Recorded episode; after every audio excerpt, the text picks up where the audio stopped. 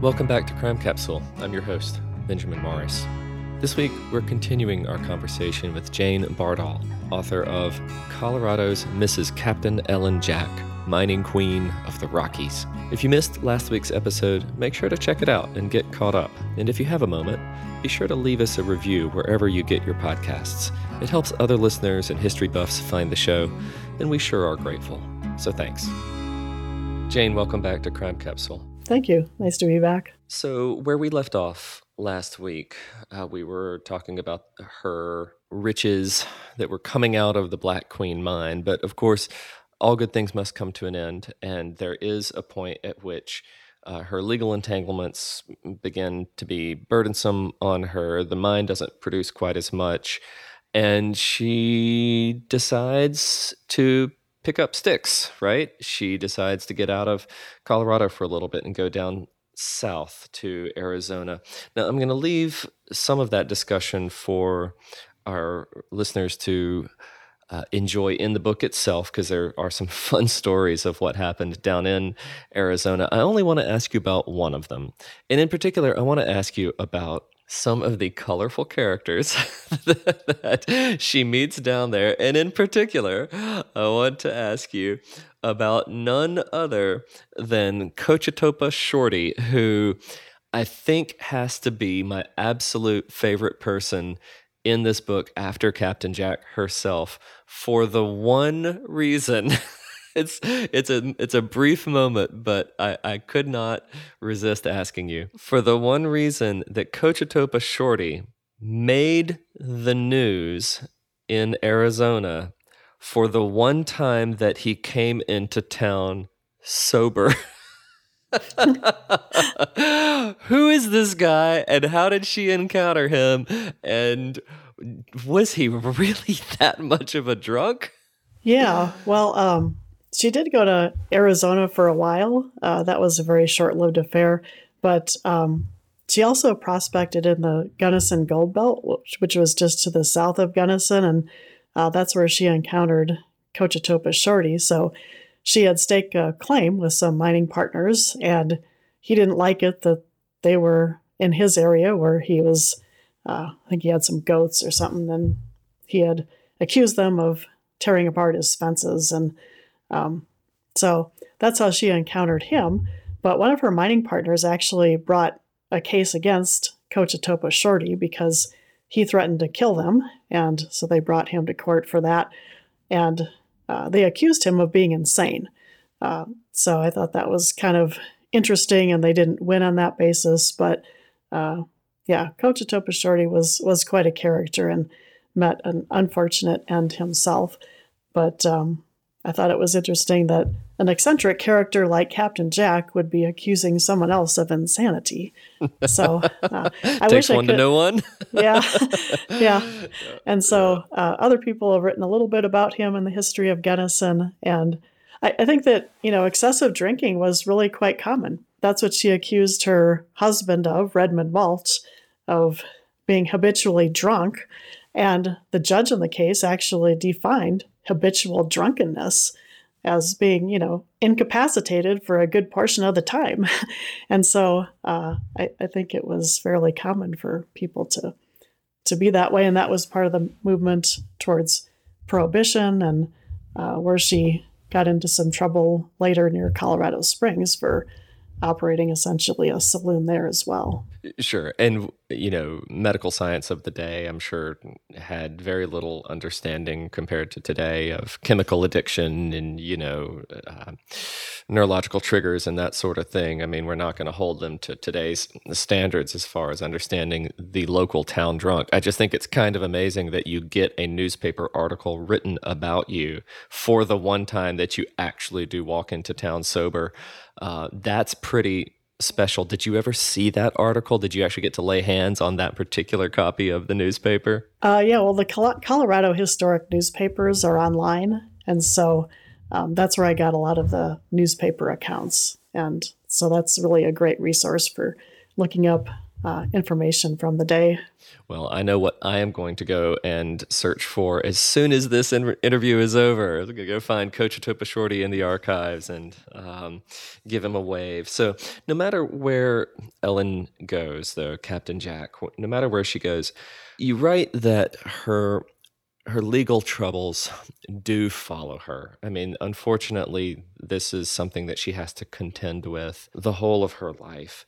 And I was just I wanted to ask you, picking up on a on a, a small thread from last week. Do you think that she knew when she moved to that area and began prospecting?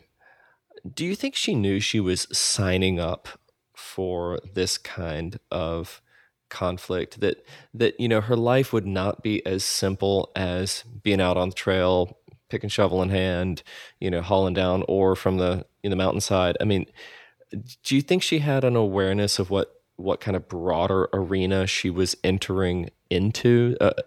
Because uh, it lasted for decades. I mean, even in the you know the early 1900s, she's still fighting these court cases. Well, she was a fairly contentious person herself, and you know when she ran her place on Coney Island, uh, she was involved in some controversy there, and she was accused of arson and fraud.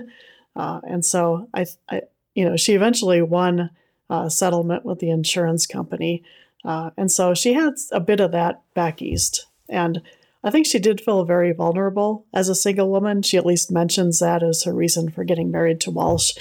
And so then I, I think that it might it might i mean it's hard to really know what she was thinking about such things beyond what she says in her autobiography but you know given the restrictions on women of the day i think women had to tread very carefully to try to stay in the proper lanes without facing additional troubles. And so a lot of women were boarding house owners in the west. It was one of the main things that women did is to run a boarding house running a saloon maybe a little less common. Certainly we know about madams from the west. So um, I think that looking at that pathway, it's perhaps not a surprise that she faced some contention. There were some other women mine owners, but not very many. And so uh, that was kind of a, a path that she forged. Uh, there are a lot of women prospectors, and so a lot of small time operations that women did. And you can find a lot of those stories really throughout many states about women prospectors. And, you know, Sally Zanjani was one of the people who wrote about many women in Nevada. Uh, and so you could find that. But then, you know, once someone found something of value, that's when all the fighting started. Well, we do need to dig into that a little bit because one of the things that you do write about in this era is the unhappy presence of uh, actual violence out on the trail and that it was a reality and that there was uh, any there were any number of individuals you know with malice in their hearts or greed of course being the driving driving force there who would just as soon as turn on their co-prospectors turn on their co-owners and try to solve the problem the old-fashioned way. Now uh, it sounds like she was occasionally threatened but that she maybe escaped the very worst of the kind of violence that was out on the trail. Um, more interesting, perhaps, Jane, is later in life, she actually got involved in investigating a, a couple of murders out on the trail in Colorado. And she, she was not involved in the actual crimes. She kind of came to them afterwards through different means. But I wanted to ask you about this because this was something that, of course, she would have been aware of was happening all throughout her prospecting years. And then it finally kind of comes home to roost w- when these bodies are discovered not far from her campsites. So, c- can you just take us to that moment because it I think it is illuminating of, of the actual dangers out on the trail. Well, when she was running her roadhouse up on the high drive, which is right outside of Colorado Springs, uh, there were a couple of murders who took place uh, nearby. And so one of those was Bessie Bouton, and she was murdered fairly close by, and her body was found. And Captain Jack kind of inserted herself into that story because uh, she had found a pile of burned clothes near her place as she was traveling into Colorado Springs. So she would have had to walk maybe two, three miles to get into Colorado Springs. And so she went to the sheriff and told her told him about what she found. And um, you know, I think that case kind of illustrates the dangers of a woman who takes up with a rather unscrupulous man, which actually is what Captain Jack did on several occasions.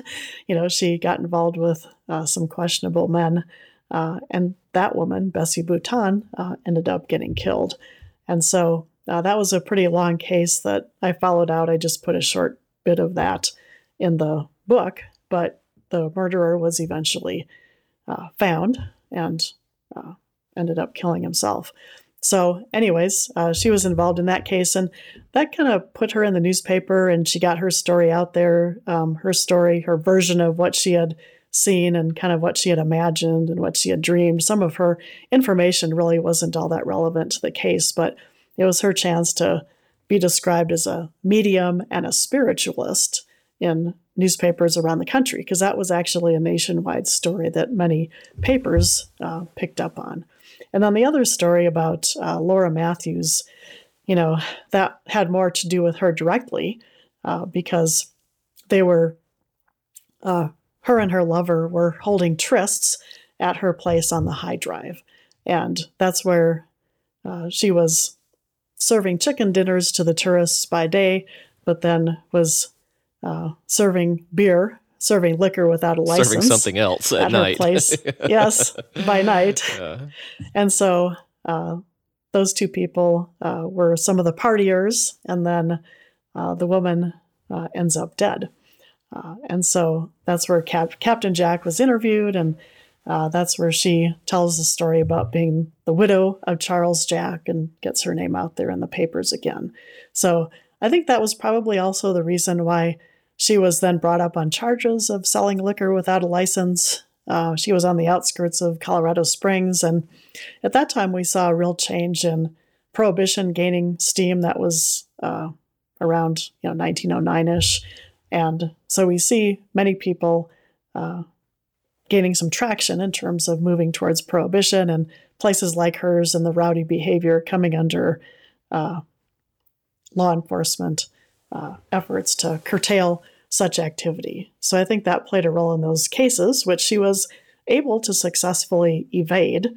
Uh, and also, part of Colorado Springs was founded by General William Palmer, and he really wanted to curtail such rowdy behavior as well. So he banned the sale of liquor properties in Colorado Springs because, you know, he only wanted to attract a certain crowd of uh, people who weren't going to be involved in those things. So once again, she was on the margins of any kind of respectable society. This is a completely ridiculous question, but I'm going to ask it anyway. How effective was this local ban on on liquor? I mean, in, uh, out in the West. I mean, come on, right? Right. Well, the saloons and brothels set up in Colorado City, which was about two miles to the west of where the bulk of you know downtown Colorado Springs. And uh, the stipulation in Colorado Springs itself was that liquor could be sold at drugstores for quote medicinal purposes. So um, I guess anybody who was of the right social class could get their hands on alcohol should they choose to do so.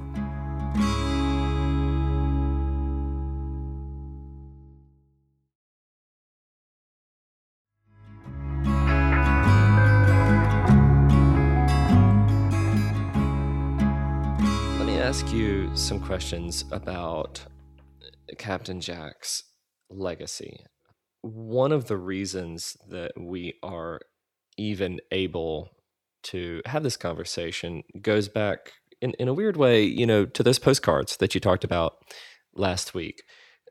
She was so skilled at creating an image of herself and furthering that image you know as you say with respect to these particular murders out on the trail i mean every everywhere she went she she was just opportunist is the wrong word i think here she's just very shrewd and she knew that she wanted to create a kind of a mythos as you as you say in the book and it actually comes to the point where she pivots not just to prospecting, not just to running these businesses, but in fact to selling her own image of doing all these kinds of things. So help us to see that pivot where she has created a reputation and now begins to profit off of the reputation. Well, when she moved to Colorado Springs, you know, she set up this place on the high drive and she did file mining claims there.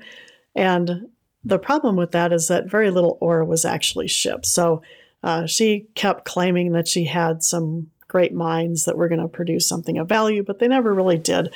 And Colorado Springs had really been a center for tourist activity for quite some time. So, you know, if you go back to the 1890s, there were a lot of people traveling there by train from the East Coast. And so she really started to tap into that market. So uh, there were uh, carriage drives that would go up and over the high drive out from Colorado Springs, um, past the Broadmoor Hotel, uh, Helen Hunt's uh, Falls, uh, other places along the high drive, and then back through Colorado City and back to Colorado Springs. So it was a loop that people could make. And so there are quite a few uh, carriage rides. People would take burro rides and they'd go up to Pikes Peak or, you know, some of the surrounding areas, the Seven Falls area. So there was really a lot of tourist activity that she could really tap into. And so, you know, she would start uh, selling the chicken dinners and running her curio shop. She wrote her autobiography and had that published in 1910. And so she sold copies of that. And some of the postcards I have that tourists wrote on, you know, would comment on her and uh, tell a little something about her. And so many of those postcards have been saved by postcard collectors over the years. Uh, those are also unique postcards. They're real photo postcards. So she did make some multiple copies of some of them, but uh, there was a little camera that people would have that would actually create the postcard itself. And so that's what, one reason why they're still highly valued by collectors. The same uh, grain of salt that applies to reading her biography does, of course, apply to looking at some of the images that she made of herself. And I think one of my absolute favorites in your book was the photograph of her carrying, allegedly carrying, uh, you know, sort of like a, a burro sack full of tungsten ore, right? And it's sort of the label on the postcard says, you know, Captain Jack burying a load of tungsten ore, and then your your um, uh, caption to that particular your caption, I should say, not her caption to the photograph, but your caption to the photograph is there are no known deposits of tungsten in this area. right. I really appreciated right. that. Thank you for that. And I, I really looked too, because at first I didn't really know, and I just kept looking. It's like, no, not not there. But you know, she might have called whatever mineralized rock was coming out of the ground as tungsten, and uh, you know, selling that image to the tourists. And the other image she has, which is of her, you know, mining gold ore. Uh, I, I think that one's really funny because she's in this cloud of smoke and um, there was one assay report that had just really a tiny amount of gold on the assay report, and who knows how that accurate that was. But that was her claim, and then the tourists would get out of their carriages or off their burros, and they would go look at her mine tunnel, and you know she would tell them these stories and entertain them, and so you know that's how she made some money selling these things and eking out a living. Uh, she believed that she was going to turn her place into one of the great resorts that surrounded Colorado Springs, but of course, she never had the means to do anything like that. Well, you know, we can't blame her for having those those big dreams and you know i raise my glass to her for having that kind of of vision i mean you write in the book that there are kind of competing assessments of her personality or her uh, her character, depending on who's looking at her and depending on the lens that they're looking at her from. And what I mean by that is, you say th- there's a strain of thought out there that wants to call Captain Jack an eccentric, and that that's a fairly specific term in psychological circles. Um, that it means a little bit more when it comes from a, a technical.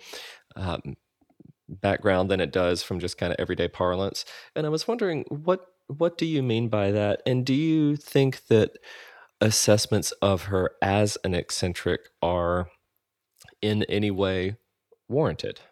There was Western Reflections Publishing uh, republished her autobiography uh, recently, and the title is uh, Colorado's Eccentric Captain Jack. And I think that's an accurate title. Um, one of the ways, one of the aspects of her personality that comes out as being eccentric is the word peculiar as well. So after she passed away, her daughter came out west because apparently her daughter probably thought she had some great fortune, which turned out to not be true. And Captain Jack had left her meager possessions to a couple of her friends, and her daughter contested the will. And so in the court testimony, one of the people who knew Captain Jack in Colorado Springs was asked about her mental uh, mental health, I guess you'd say. And he said, Well, I don't know anything about that. I'm not qualified to assess that. You know, sure, she had this kind of talk about planets and the stars that affect our actions, but, you know, I just didn't pay any attention to it. And the lawyer asked, Well, is there anything that was peculiar about her? And the person said, Well, I always knew that she was peculiar. And so I think that best describes how she was. You know, he mentions that she typically calls people by their last names. In her autobiography, she calls her husband uh, Walsh. She doesn't use his first name ever. And so this person said, well, she always called people by their last names, not their first name. Now, that's just a bit of a, an eccentric part of a person's character. Um, but I think that overall, she was, for the most part, able to manage her own affairs well enough to live up on the side of the mountain for, you know, a good portion of the year. Uh, she probably came down into town in the wintertime. But, um, you know, I, I think that she probably wasn't real good at managing money. Uh, she did make a great deal of money from the Black Queen. And then the only comment on that comes from a newspaper reporter in Ouray, Colorado, who said, you know, she makes and spends money freely, like all miners do. Uh, and so that's perhaps a aspect of her character that relates to, you know, she wasn't really very financially well off and maybe had some trouble as as far as managing money. And certainly all the lawsuits against her for not paying her bills might attest to that. Um, but I, I, think eccentric is a good way of looking at it. Um, as a psychologist, I'm trained to do research and I'm not a clinical psychologist, so I do not want to put any kind of mental health labels on her. I don't agree with doing that, certainly not for a historical character. Um, so I, I, think just describing her as eccentric, I think, is a, a, a good way of describing her habits. And, uh, you know, I think she's an interesting character. And she also had some different kind of belief systems, such as the belief in spiritualism, that was fairly common at the time, which actually some people took as a sign of mental illness. And so, um, but, you know, a lot of people believe that. And, you know, spiritualism actually created an atmosphere where women could go out and speak in public and was one of the influences on the women's rights movement and suffrage movement in the latter latter 1800s, and then, of course, suffrage in the early 1900s. So, some of that actually created an atmosphere where someone like Captain Jack could go out and do what she did and uh, have greater independence, not total independence, but greater independence and freedom to live her life uh, as she pleased. So, uh, I view that overall as a, as a positive part of her character. And to do the things she did, she had to be able or willing to go against social norms. So, someone who is more conventional simply would not have done what she did. You know, when I look back over your portrayal of her, I see somebody who is independent, who is feisty, who is combative, but only when she needs to be combative. She's not going out picking fights, she's just defending herself. She is assertive, uh, she is driven, she is in some ways a visionary. She sees things that are not yet there and then tries to go and create them. I mean, these are all tremendously admirable qualities, I think, in in the main. And you know, we can't exactly call her harmless because she did know how to fire a pistol and she could fire it very, very well. but, you know, she's not going out there shooting willy nilly. She is acting in self defense, you know, in those instances where we see her. So, you know, really, really interesting, complex uh, figure here. And I guess maybe the last question I have for you is a question of it's a coin with two sides. And the first side of the coin is um, what was her legacy as this independent, you know, very strong woman? What, what was her legacy for women in her day? Okay. And her contemporaries as a pioneer, a trailblazer, that sort of thing. And then the flip side of the coin is what do you think is her legacy for women today, in our day? How should we view her, and what has what her, were her contributions for women today?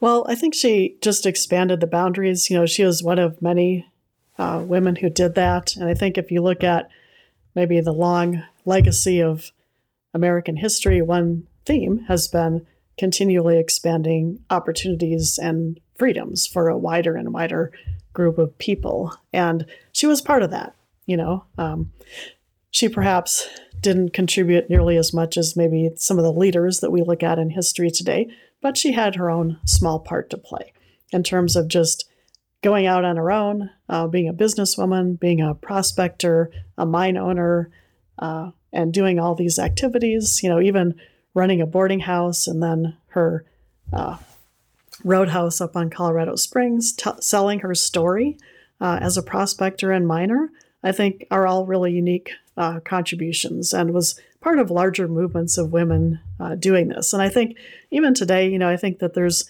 continued interest in the history of the West, uh, continued interest in the stories of women who did these kind of things, uh, because people want to know about what happened and how people, you know, fought these battles and how they tried their best to find their fortune and maybe had some wins and maybe some losses. And so I think in that sense, that was what was appealing to me about her story was just that she was involved in doing so many things and really left quite a record to find.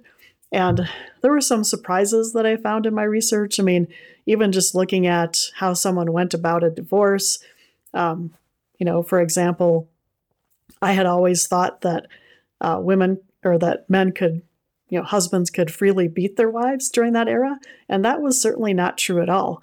And, um, you know, a friend of mine said, Well, I thought it was always the rule of thumb a husband could beat his wife with something no bigger than the thumb. But uh, actually, in the court case, the judge defined extreme cruelty very specifically, that it was not okay for a husband to do that. And so that was kind of a surprise to me, just finding out about uh, some of those things during uh, that era and things that she did and uh, things that happened to her. So I think that's kind of the continuing legacy is just, you know, to serve as an inspiration for people to look at how someone goes about trying to uh, expand those opportunities for themselves.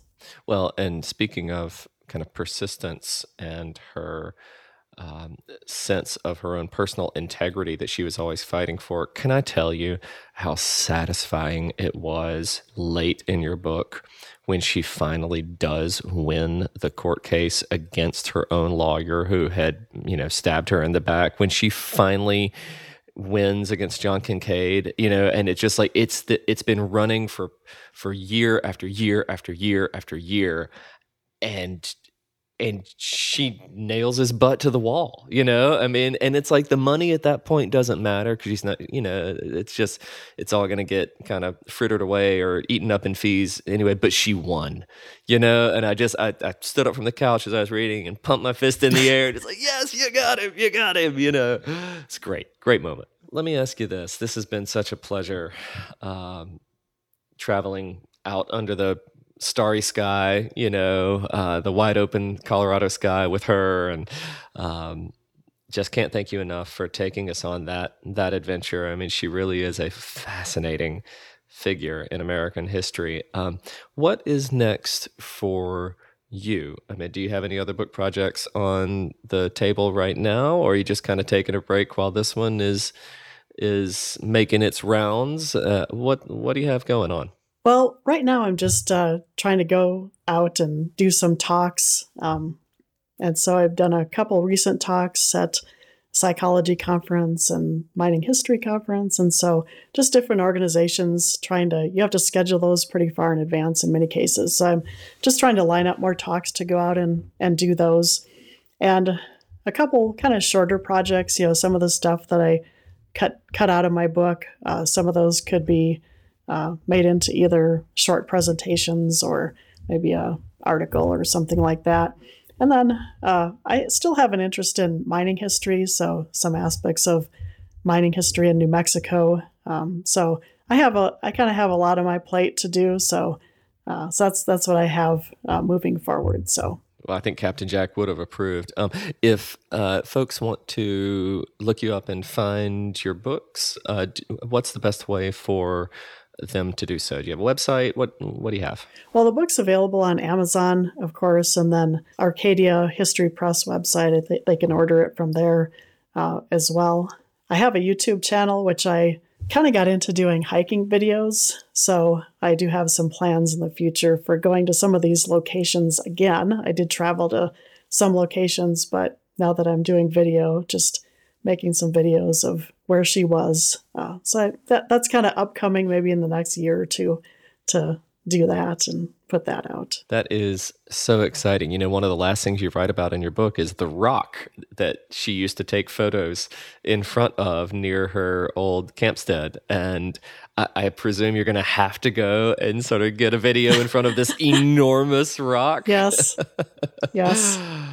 Yeah, I did hike up there. Uh, it's a pretty short hike and going on Captain Jack's trail because that's still there. So all the buildings are gone uh, because they were falling apart and so they were taken out of there. But you can still see the location of where she had her uh, roadhouse and the rock is still there. Of course, a lot of the trees have grown up in the meantime. Well, what a joy to get to go and walk in her footsteps. So, Jane, thank you so much for joining us these last few weeks. This has been a total pleasure. Really appreciate it. Well, thank you very much for having me. Thanks for listening. Our guest has been Jane Bardal, author of Colorado's Mrs. Captain Ellen Jack, Mining Queen of the Rockies, a brand new title just published by the History Press. To order a copy, visit arcadiapublishing.com or your local independent bookstore. Join us next week as we travel to Chicago with author Harrison Fillmore in pursuit of organized crime, but not quite the outfit you might think. See you then. Thanks as always to our producer, Bill Huffman, our production director, Richard Coyne, audio engineer, Ian Douglas, and our executive producers, Michael DeLoia and Gerardo Orlando. I'm your host, Benjamin Morris. Crime Capsule is a production of Evergreen Podcasts and a signature title of the Killer Podcasts Network. You can find Crime Capsule wherever you listen to podcasts. Discover more great true crime and paranormal programming at killerpodcasts.com.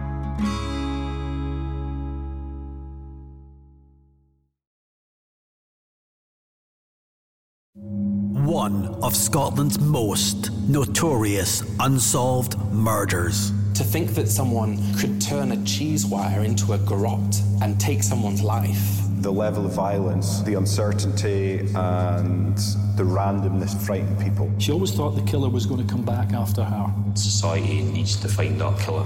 Who is the cheese wire Killer? Listen to the full series now, wherever you get your podcasts.